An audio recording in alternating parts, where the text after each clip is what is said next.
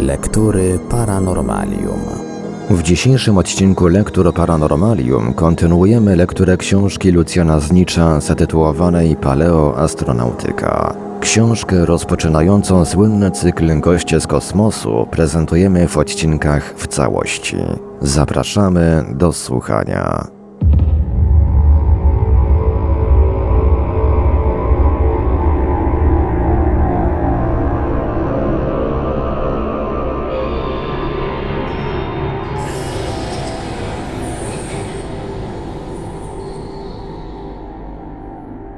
Kalendarz nie z tej ziemi.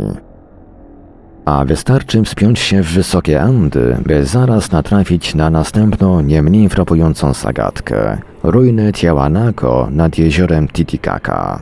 Właściwie od brzegów jeziora dzieli je dziś już dobrych kilkanaście kilometrów. Odkrywcy jednak ruin przekonani byli, i chyba nie bezzasadnie, że tak wysoko położone w górach miasto zostało niewątpliwie założone u samych brzegów jeziora. Współczesne obliczenia wykazują, że poziom wody jeziora stopniowo się obniża, skutkiem czego linia brzegowa odstępuje. Lecz tempo tych zmian jest niezmiernie powolne 2 mm na rok. Gdyby tempo to utrzymywało się niezmiennie od momentu powstania miasta Tiahuanaco, okazałoby się, że zostało ono zbudowane jeszcze w trzeciorzęcie. Ponieważ człowiek pojawił się na Ziemi w czwartorzęcie, więc kto je zbudował? Zaskoczeni tą zagadką współcześni archeologowie wielokrotnie przebadali wykopaliska z Tiahuanaco za pomocą metody węgla radioaktywnego. Z początku mówiło się o 25 tysiącach lat przed naszą erą, potem o 12 tysiącach, ostatnio zaś już tylko o IV wieku przed naszą erą. Według stosunkowo najszerzej przyjętych mniemań miasto trwało w tym miejscu gdzieś aż do XIII wieku, po czym znów z zupełnie niewiadomych powodów kultura ta znikła bez śladu. W każdym razie, gdy do brzegów jeziora Titicaca w XIV wieku dotarli Inkowie, po mieście Tiahuanaco zastali już tylko olbrzymie gruzowisko, które miejscowi Indianie ze szczepu Ahmara nazywali Kala Sasaha, czyli stojące kamienie. Ale nawet to gruzowisko jeszcze pełno jest do dziś nierozwiązanych zagadek. Po dzielnicy mieszkalnej miasta zbudowanej z surowych cegieł. Tak adobe, nie zostało dziś wprawdzie już ani śladu. W chwili jednak, gdy dotarli tu Inkowie, zastali jeszcze zaskakujące swym ogromem kamienne ruiny świątyń.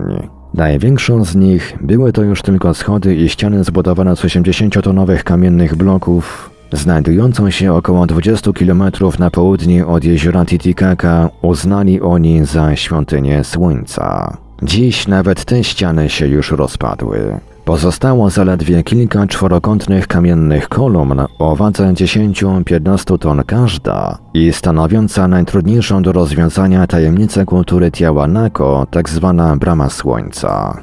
Wycięta ona jest z jednego bloku kamiennego o wysokości 273 cm, szerokości 384 cm i grubości od 40 do 50 cm z wejściem wewnątrz o rozmiarach 1,80 m na 80 cm.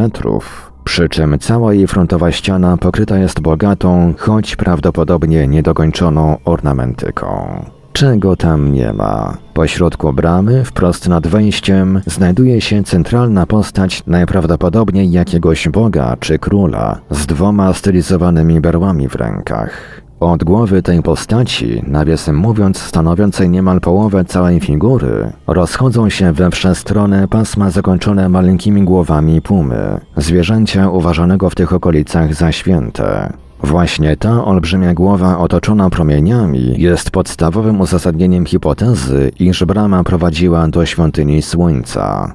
Z obu stron tej figury centralnej znajduje się aż 48 figur bocznych, które z twarzą skierowaną ku postaci centralnej przyklękają przed nią na jedno kolano. I wreszcie poniżej tych figur znajduje się idący przez całą szerokość bramy ornament, w którym umieszczonych zostało 11 twarzy identycznych z postacią centralną, przy czym każda z nich otoczona jest 24 promykami.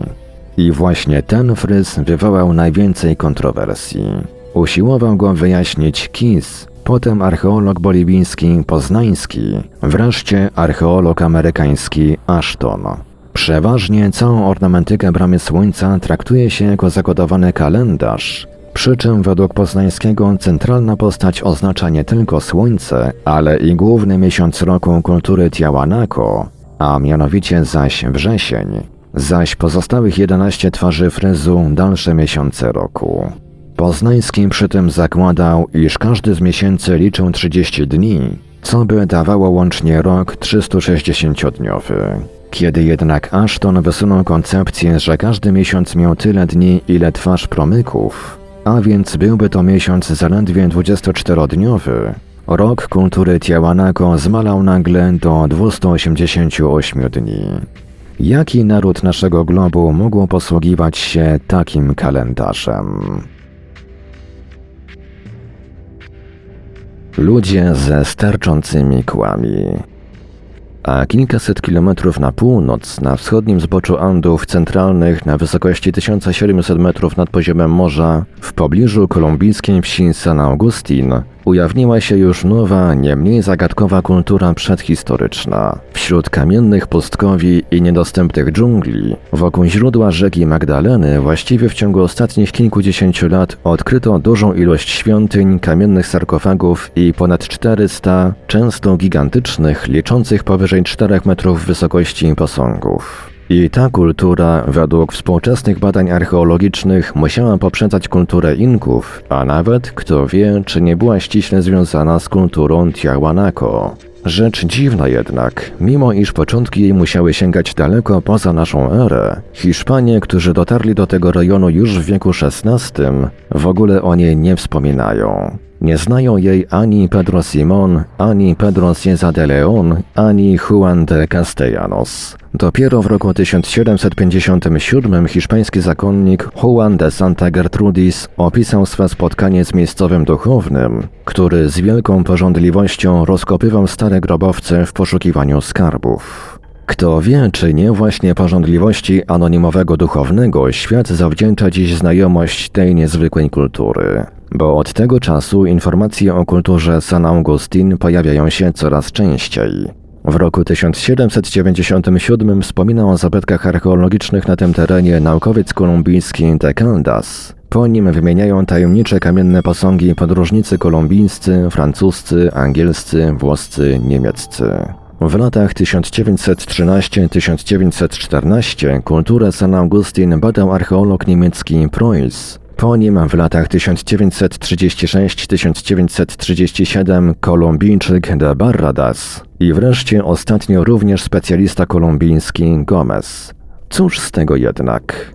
Wszystkie te wieloletnie badania ujawniły zaledwie kilka, bardziej zresztą zaciemniających niż rozjaśniających tajemnice San Augustin, charakterystycznych cech tej kultury. Imponujące swym ogromem kamienne ruiny świątyń w zadziwiający sposób przypominają takież zabytki archeologiczne znajdowane na terenie Europy.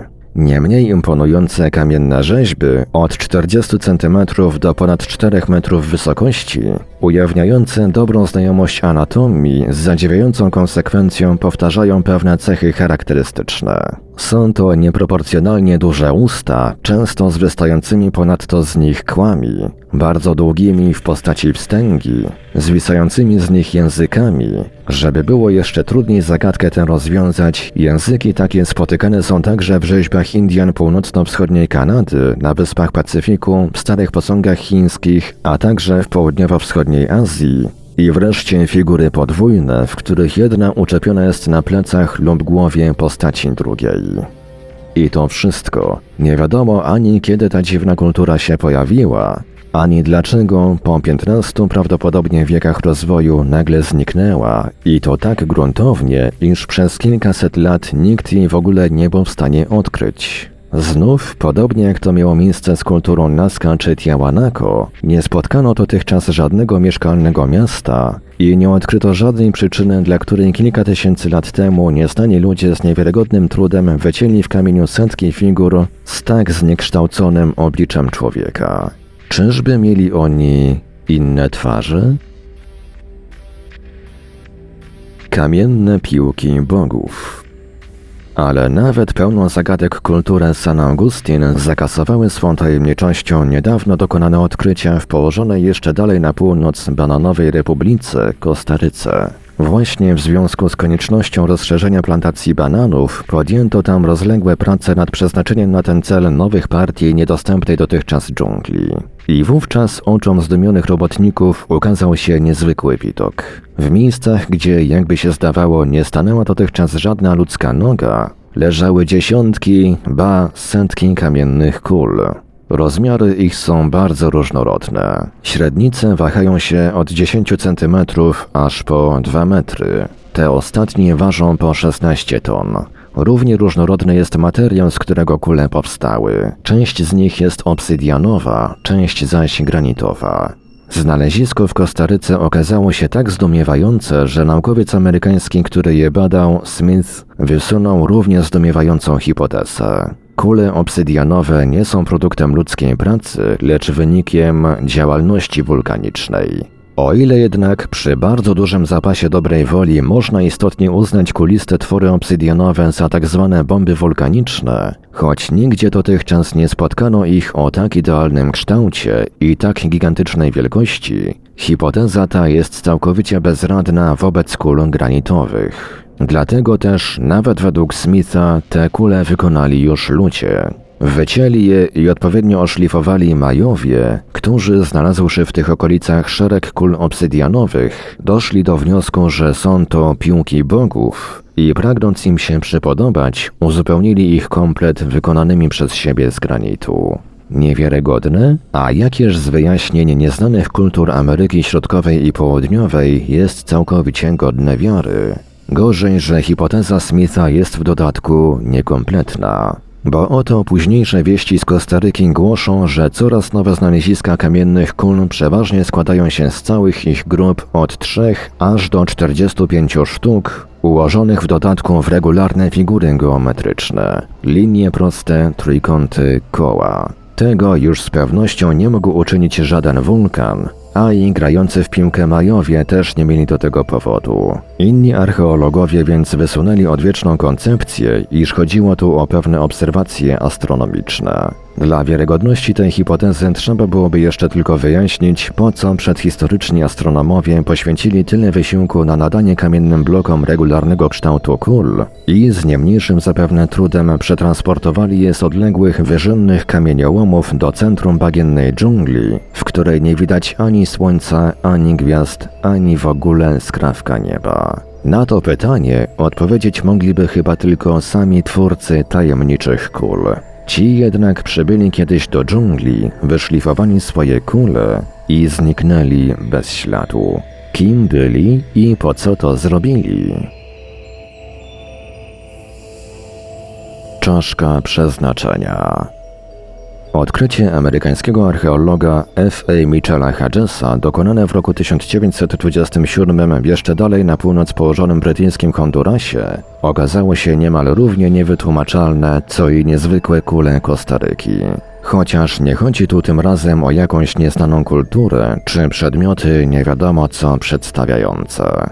Według własnych słów odkrywcy właśnie kończył on prowadzonym wspólnie ze swą córką Anną prace wykopaliskowe w starożytnym mieście Majów Luba Antuna, mieście upadłych kamieni, gdy wśród kamiennych zwalisk w blasku zachodzącego słońca coś niepokojąco zamigotało. W przekonaniu, że chodzi tu o jakąś starożytną złotą ozdobę, Mitchell Hodges wraz z córką zabrali się natychmiast do ostrożnego odgrzebiowania zwałów gruzów, spod których wydobyli w końcu ludzką czaszkę z polerowanego kwarcu. Odkrycie rzeźby czaszki wśród zabytków Majów nie należy do ewenementów. Powszechnie znany jest kult śmierci w tym dziwnym narodzie, przejawiający się m.in. właśnie w licznych rysunkach i rzeźbach przedstawiających kościotrupy. Ta jednak czaszka była szczególna. Bardzo szczegółowe sześcioletnie studia czaszki z Luba Antuna, nazwanej czaszką przeznaczenia, przeprowadził historyk sztuki Dorland, a oto jego wnioski. Cała ponad 5-kilogramowa czaszka wycięta została z jednego kryształu kwarcu bez zastosowania jakichkolwiek narzędzi metalowych. Jej idealnie wręcz naśladujące wszystkie najdrobniejsze nawet szczegóły anatomiczne kształty wypolerowane zostały za pomocą pasty złożonej z piasku krzemowego i pyłu kwarcowego. Praca ta musiała trwać około 300 lat. Ruchoma dolna szczęka czaszki została tak osadzona w wypolerowanych gniazdach, że przy swobodnym zawieszeniu czaszki wystarczy najlżejsze dotknięcie, by szczęka zaczęła się ruszać, sprawiając wrażenie, iż czaszka przemawia. Zadziwiające są zresztą nie tylko umiejętności rzeźbiarzy czaszki przeznaczenia, ale i głęboka ich wiedza. Wiele wieków przed opracowaniem współczesnej fizyki światła, twórcy czaszki wykorzystali w niej skomplikowany system pryzmatów, soczewek i pustych kanałów dla uzyskania specjalnych, niezwykłych efektów. Wystarczy pod czaszką umieścić jakieś źródło światła, by jej oczodoły poczęły niesamowicie błyszczeć,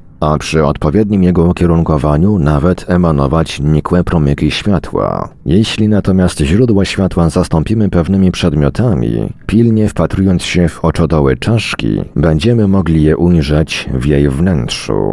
Ta cholerna sztuka w ogóle nie powinna istnieć na świecie. Z niekłamaną pasją napisał o czaszce przeznaczenia ekspert mineralog amerykańskiej firmy Hewlett Packard Company w specjalistycznym miesięczniku Argosy. Ci, którzy ją wycięli, nie mieli najmniejszego pojęcia o krystalografii i całkowicie zignorowali wszystkie osie symetrii. Nie wyobrażam sobie, by nie rozleciała się ona w drobne kawałki w toku produkcji. Koniec cytatu. Nie rozleciała się jednak ani w toku produkcji, ani w ciągu kilkuset lat swego istnienia. Czy to świadczy wszakże o niewiedzy jej twórców o krystalografii, czy też o wiedzy tak głębokiej, że nie dotarł jeszcze do niej współczesny mineralog?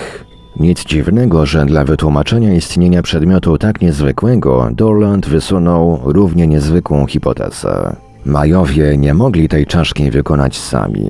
Czaszka wykonana została być może jeszcze w starożytnym Egipcie lub Babilonii i dopiero później przywieziona do Ameryki, gdzie specjaliści narodu Majów przez długie dziesięciolecia albo nawet wieki poświęcili swe siły i umiejętności dla dalszego jej doskonalenia. W roku 1972 córka odkrywcy czaszki przeznaczenia Michela Hedgesa ofiarowała ją Muzeum Indian Amerykańskich w Nowym Jorku. Poszerzyło to wprawdzie grono naukowców zajmujących się znaleziskiem, ale nie potrafiło rozjaśnić mroków tajemnicy otaczających cholerną sztukę. Czy kiedyś zagadka jej pochodzenia zostanie definitywnie rozwiązana?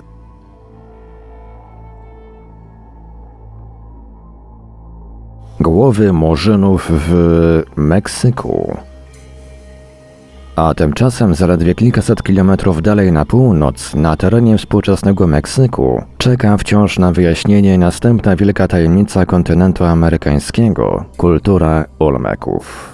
Dawno temu, w czasach, których dziś już nikt nie pamięta, jeszcze mędrcy azteccy mówili Sangunowi, jednemu z hiszpańskich mnichów towarzyszących konkwistadorom, przybył potężny naród posiadający wielkich prawodawców, wspaniałych artystów i imponujących mędrców i założył państwo Tamoanchan. W języku Majów oznacza to dosłownie ojczyzna deszczu i mgieł. Od nich pochodzą wszystkie umiejętności, jakimi szczycą się Toltecy, Aztecy, Majowie czy Zapotecy. Inni historycy hiszpańscy znaleźli w starych podaniach azteckich dalsze wzmianki tym razem o tajemniczym kraju Olmam, miejsce gdzie wydobywa się kauczuk i jego mieszkańcach zwanych Olmekami. Ale kto by tam wierzył w stare legendy tak dziwnego ludu jak Aztecy? Dopiero całkiem przypadkowe odkrycie przez meksykańskiego podróżnika Malgara w XIX wieku na południowym wybrzeżu Zatoki Meksykańskiej olbrzymiej głowy o średnicy ponad metra, wyciętej z czarnego bazaltu, zwróciło uwagę świata na te okolice Ameryki Środkowej. Czyżby i tu, w środku niedostępnych podmokłych dżungli, wśród nieprzebytych nadmorskich bagien pokrytych namorzynami, miała istnieć kiedyś jakaś kultura? Trochę by to się zgadzało z azteckimi legendami.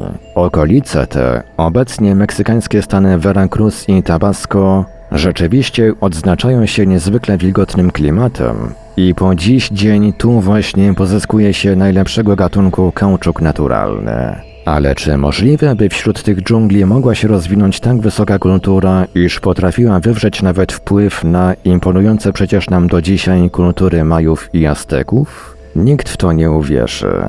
Jednak prehistoria stanów Veracruz i Tabasco na jednej bazaltowej głowie się nie skończyła. Do dzisiaj znamy już ich sześć. Wszystkie gigantyczne. Wysokość ich waha się od 1,5 metra do 3 metrów. Wszystkie wycięte z jednolitych, olbrzymich odłamków czarnego bazaltu i wszystkie posiadające wyraźne rysy negroidalne o krótkich, szerokich nosach i nadmiernie wypukłych wargach. Skąd ten typowy afrykański wzorzec mógł trafić tutaj, na wybrzeże Zatoki Meksykańskiej? Co więcej, każda z głów ma odrębne cechy charakterystyczne. Jedne z nich patrzą na świat radośnie i otwarcie, leciutko uśmiechając się kącikami swych kamiennych warg. Inne są zasępione, z groźnie ściągniętymi brwiami. Opierając się na tym, archeolog amerykański Stirling twierdzi, że nie są to podobizny wymyślonych przez artystów czy ustalonych przez kanony religijne bogów, tylko portrety autentycznych, żywych ludzi. A więc jeszcze jedna sensacja. Kolonia afrykańska w Ameryce Środkowej. Tymczasem odkrycia w południowych Stanach Meksyku poczęły się mnożyć. Nie były już one wprawdzie tak gigantyczne, ale za to tym bardziej drogocenne. Statuetki ludzi jaguarów i jaguarów ludzi różnego rodzaju karłów i lalek z dziwnymi, gruszkowato wydłużonymi głowami, wspaniale zdobione kamienne topory, różnego rodzaju pierścienie, bransolety, brosze. A wszystko to znaleziono w trzech głównych stanowiskach archeologicznych położonych tuż nad brzegiem morza, Tres Zapotes, Tusztla i La Venta i wykonane w zielonym, pięknie wypolerowanym nefrycie. Już sam dobór materiału świadczył o ich wielkiej wartości. Montezuma, płacąc Cortezowi wykup w złocie i drogocennych materiałach, wyraźnie zaznaczył. Dodam do tego także kilka kawałków nefrytu, a każdy z nich wart jest dwóch noszy złota. Jakże bogata musiała więc być kultura, która pyszniła się taką obfitością wyrobów wykonanych z tak drogocennego materiału.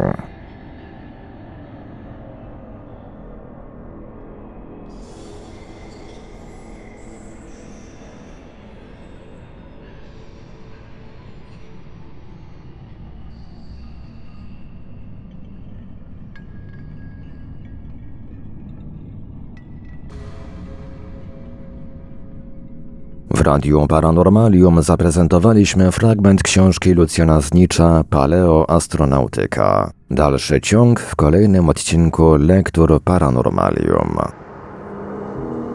Archiwalne odcinki Lektur Paranormalium znajdziesz do pobrania w archiwum naszego radia na stronie www.paranormalium.pl.